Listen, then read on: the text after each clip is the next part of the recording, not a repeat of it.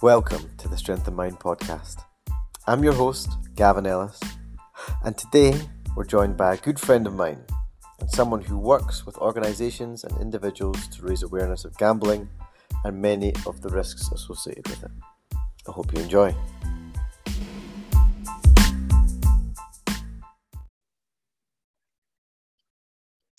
Warren, my friend, it's great to have you on the show. Thanks for joining me tonight on the Strength of Mind podcast.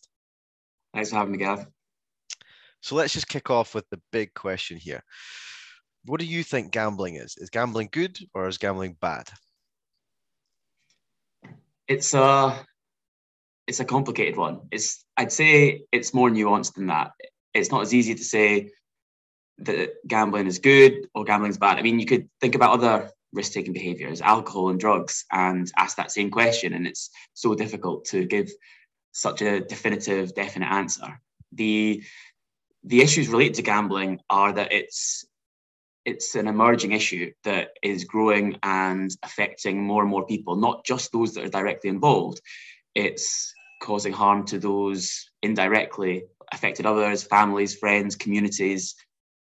I think when when it comes to when it comes to gambling, we know that the majority of people that do gamble do it in a safe way, and and that's important to emphasize that they do it in a way that doesn't lead to harm. But for some, they gamble too much, they lose control, and that's sometimes decisions that they make. It's sometimes because of the addictive properties of the games themselves. And the harm that can cause is obviously bad. And that can cause devastating harm, sometimes tragic, life threatening harm with, with suicide or mental health, and can cause devastating harm to communities, to families. So it can be good, it can be bad, can be fun, but there's it's not as not as easy to say it's good or bad. Mm because my understanding from say adverts or chatting to friends or you know j- just from what i've been exposed to is that I, may, I maybe don't know that it's been such a big a deal as what you've described and obviously the adverts are telling us that you've got such a high chance of winning i mean for someone who doesn't really gamble like me what are my chances if i am going to be gambling sort of week in and week out have i got a high chance of winning it's it's interesting i do a lot of work with children and young people. And the chances of winning is something that comes up quite a lot. And one thing that we've seen change over time is that children and young people have or believe that they're going to win more these days. And a lot of that might be down to the advertising, the marketing, even factoring in things like video games. I mean, if to break it down simply, is that the gambling industry makes a hell of a lot of money. Um, they make around 14, 15 billion pounds a year um, based on profit across the UK. And the UK has the largest online gambling market in the entire world globally.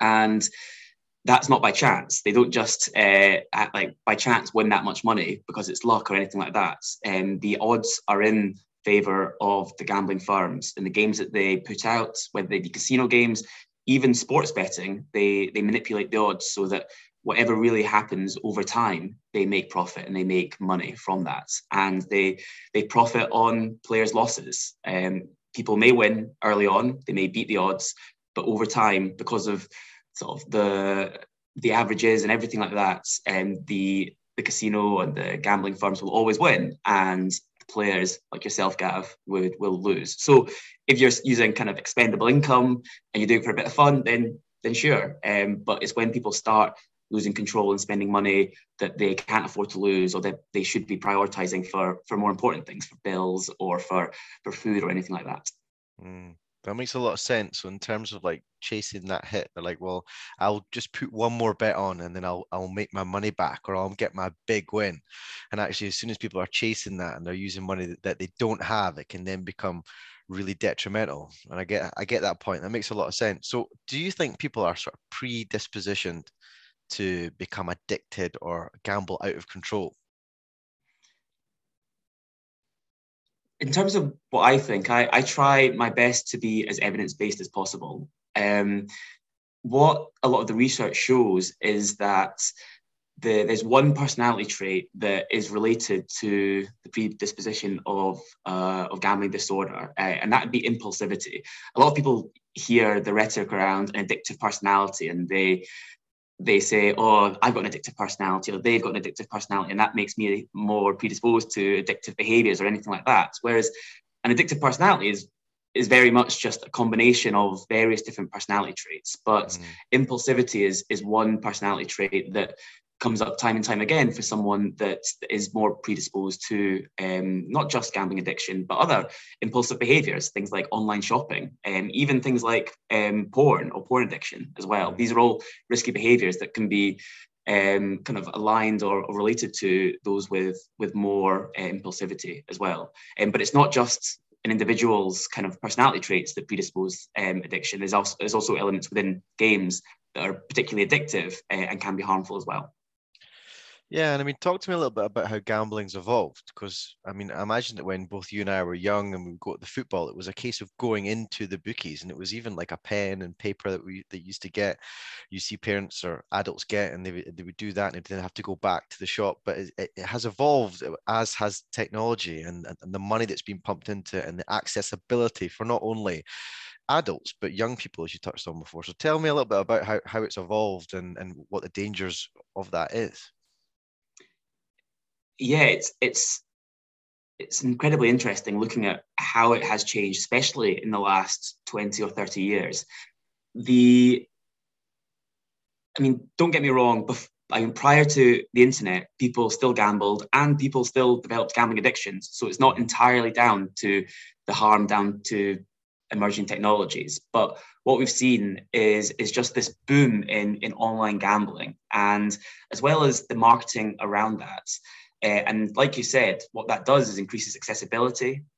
You imagine these these kind of addictive games, um, and if someone's trying to cut down, they can just access it from an app on their phone, and these apps just feed into people's lives. Um, everyone spends, everyone communicates online on these apps. Everyone um, just kind of plays games on those, and gambling apps are just kind of built into people's lives that way. And it's incredibly difficult to have conversations about sports and football these days with a group of a group a group of anyone without kind of using language that's related to gambling these days. Um, and it's just uh, it's just really fed into modern culture and it's just been normalized in that sense just gambling in uh, in that way. I think some of the biggest changes as you're sort of talking about that that change and, and how it's how it's progressed in in 2005 they they changed the gambling law and they brought in the, the, the, Gambling Act of 2005. And one of the things that that did was allow gambling advertising. And we saw from then on gambling adverts on TV, online, everywhere just, just increase um, incredibly. Now, I mean, the majority of football teams in England, both the two biggest teams in Scotland, uh, although I hate to say it, um, Rangers and Celtic, are, are both, um, both sponsored by gambling firms. Whereas that all used to be alcohol. Everyone used to be sponsored by alcohol, but now you can't do that. It's all been taken over by by gambling. And people say, "Oh, what if?" But if we think about it's not just everyone in the whole population that we're looking at. It's sometimes those that are the most vulnerable, um, protecting vulnerable groups, protecting children and young people that their brains are still developing up until they're 25. And, and how are they going to be able to make informed decisions when they're being bombarded with advertising on their favorite football team's tops, on online, on social media, on the YouTube videos that they're watching, on the TikTok videos that they're watching, um, on their, their, their Twitch streamers.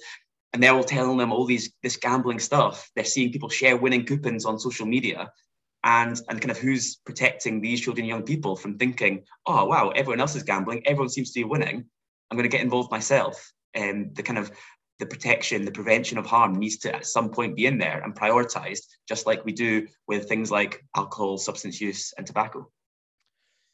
I agree wholeheartedly, and I think it's a really, really valid point that you made about social media specifically, because we know that for young people, even for some adults, that we're not evolved, our brains haven't evolved enough to be able to handle the dopamine hit that we get from a new notification and from looking at someone else's highlight reel and not beginning to feel rubbish about ourselves. So actually for young people growing up and seeing successful gambling stories, which which as you know and even I know who doesn't really gamble, that these are so few and far between that um, if a young person is subjected to this lifestyle that gambling will be able to give you this money and give you a lifestyle that, that you don't have and that infused with social media and, and all those apps that you've spoken about could be uh, quite overwhelming and particularly for those who are classed with those vulnerable groups. I think that that's a really valid point. So, what did we do then? I mean, in, in, terms of the legislation for alcohol, that's obviously come into place where they are not sponsoring teams. Uh, do you think that gambling will reach that point, or are we close to it?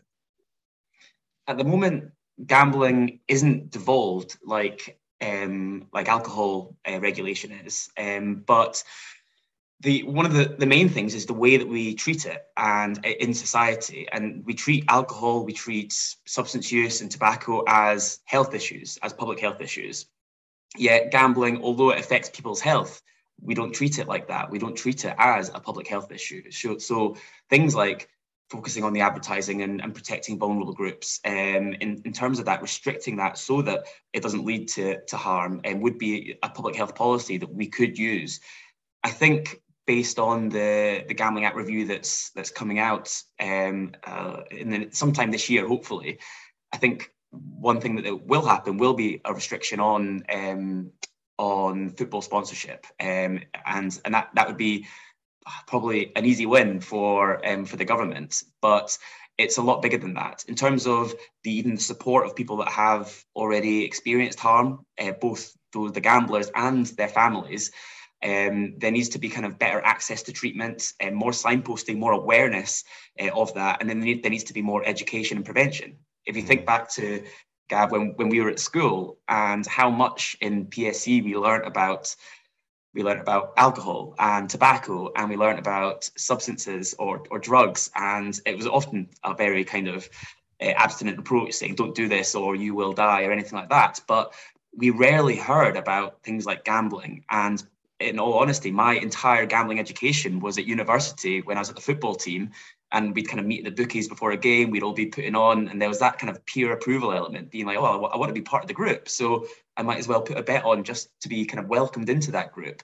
And that was my gambling education. And mm. for something that can, that can be so addictive, it's that's not okay, especially. And I was able to to kind of not pick the make the wrong decisions and uh, and develop an addiction, but I can't say the same for everybody else, and uh, and that's why we really need an earlier intervention to be able to protect um, people from uh, the harms that could happen to them. Yeah, yeah, it's it's great, great point again that you said about that, and we have began to embed that within our curriculum, but I don't know how consistent that is across Scotland.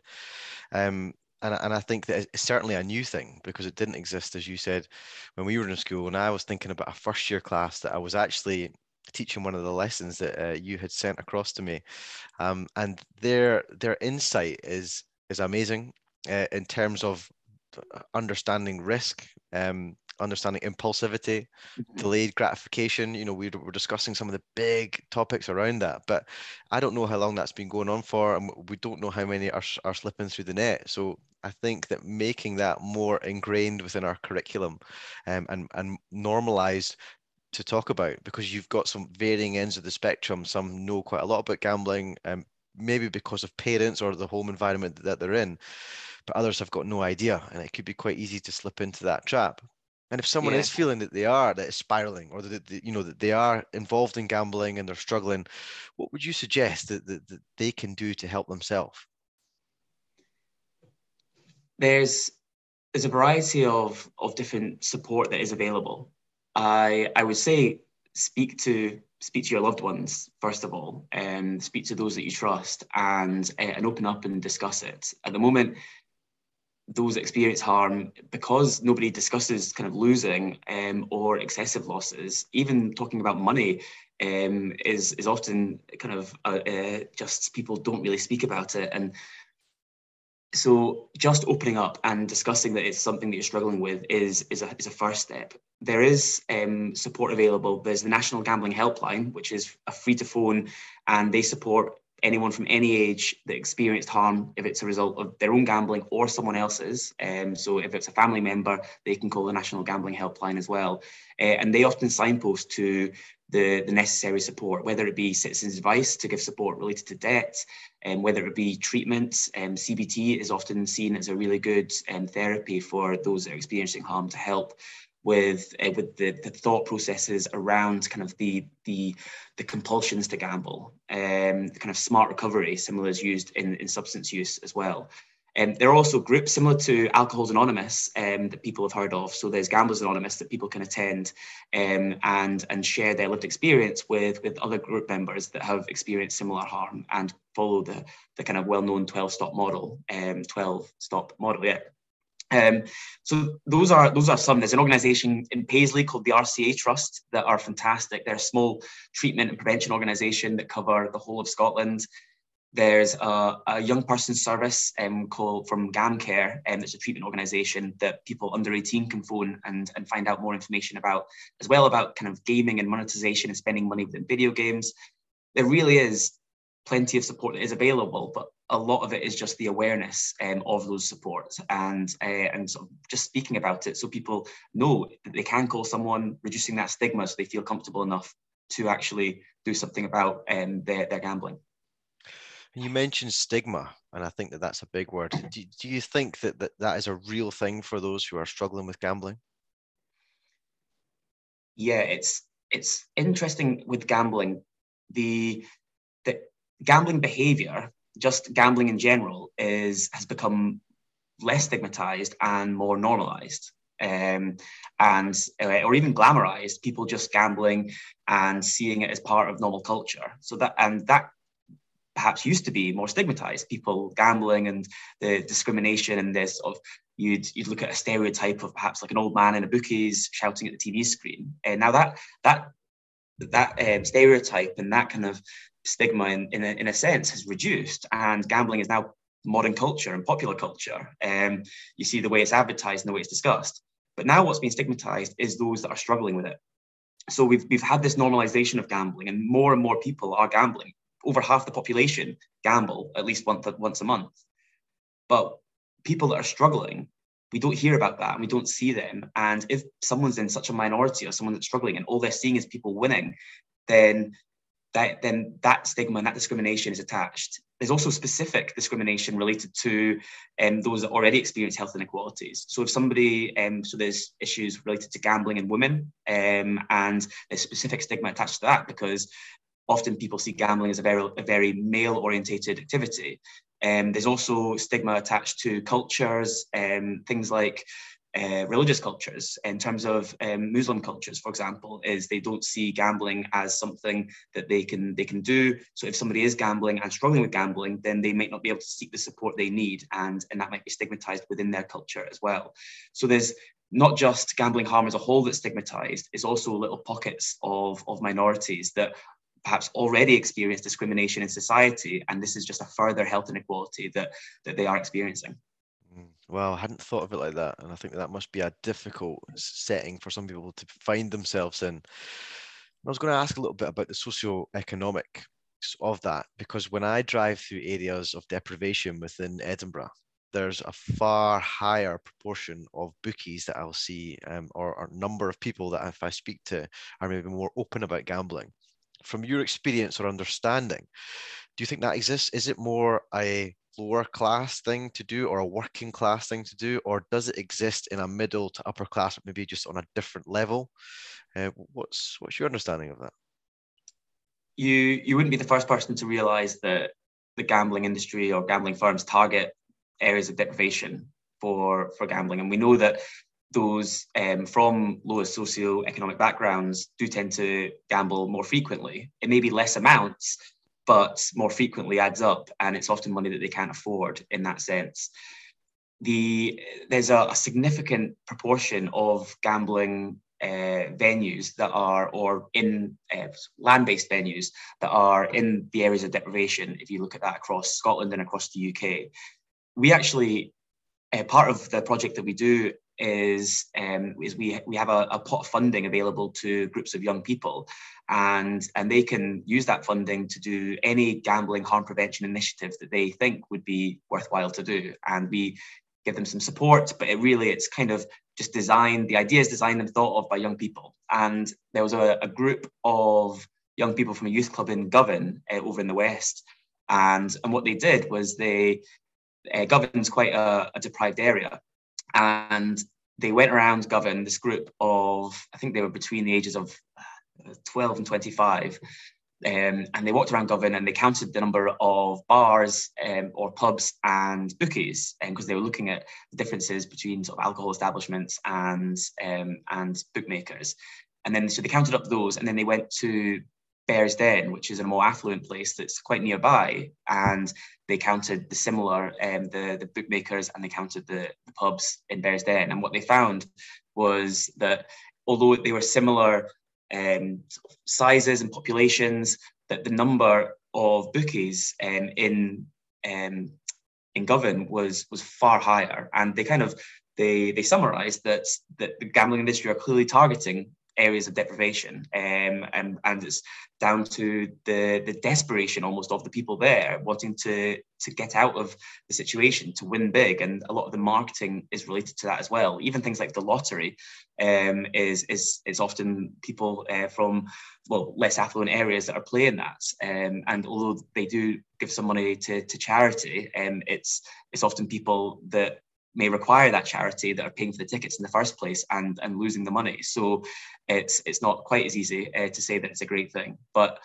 it's it's certainly people that from less affluent areas or from more areas of deprivation that, that tend to gamble more and experience more harm when they do gamble that actually makes me feel quite angry when I think of it like that. Where they're when you mentioned about the desperation that they're sort of targeting these people from areas who can't afford it and they're using money that they don't have. I find that that puts a paints a much more sinister picture of these massive, you know, multi-million and billion pound organizations who are targeting our most vulnerable in society and that then makes me have a different look at this whole idea of what gambling is and who's behind it and what their motivation actually is. Like what is their values and ethos if that's genuinely the people that, that they're trying to target? I think that that really does um, does upset me. For someone who's worked in a school where it's probably one of the most deprived areas within Scotland, and I was going around that mini town centre and it was yeah there, there was two or three bookies and you're talking pound savers and other shops and these are the people that need support the most and the companies are trying to promote this idea that if they put their money into our system into the bet 365s or whatever that there is there that they're going to you know suddenly get themselves out of poverty and in fact it's actually the opposite mm-hmm. and I think the the rhetoric the rhetoric around gambling and, and the gambling marketing about kind of it being uh, risk free bets, things like that, free spins, and they're just they're just traps for people that want to get in. And once people have accounts and they're spending money, it can be often difficult to withdraw money. If people are putting in money to get free bets, often they don't read the small print, and it's not quite as clear cut as just free money or free bets. And but this they, they prey upon people's um, kind of neglect of reading things like that and, and misunderstanding and desperation, like you said, um, to to gamble, and they know it's kind of an easy win and an easy way to make money. I mentioned at the start about the, the gambling industry across the UK making about 14 to 15 billion pounds a year in profit.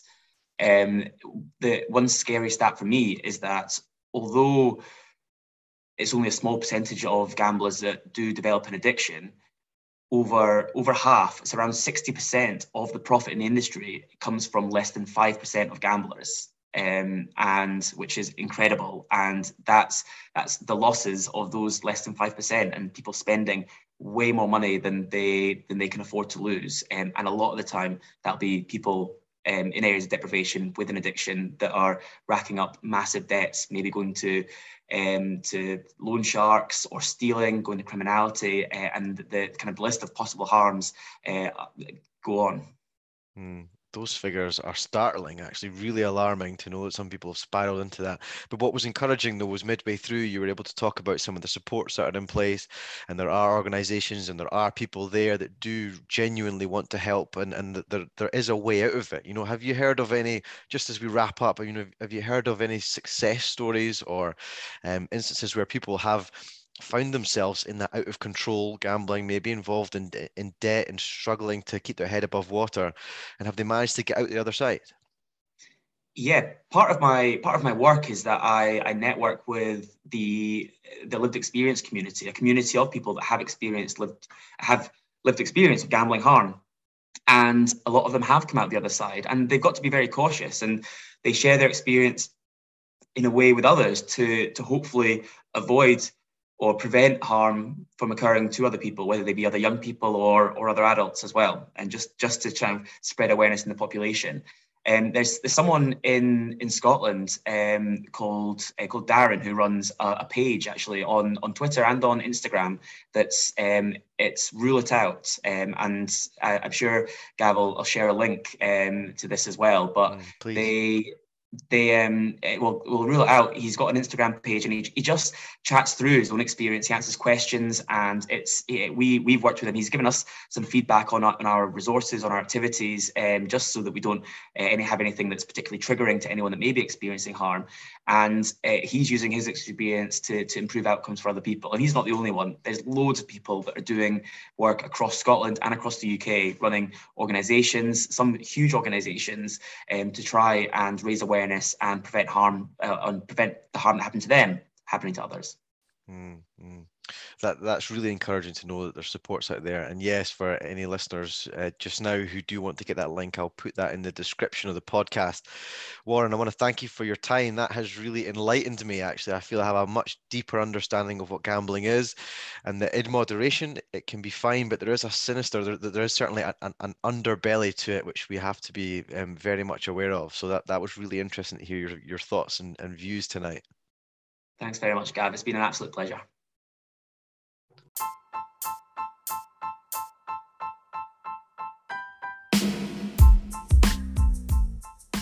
Thanks for listening to the Strength of Mind podcast. If you or anyone you know of has been affected by gambling or any of the issues raised in today's episode, then check out some of the links in the bio where there is support available. Take care. Bye for now.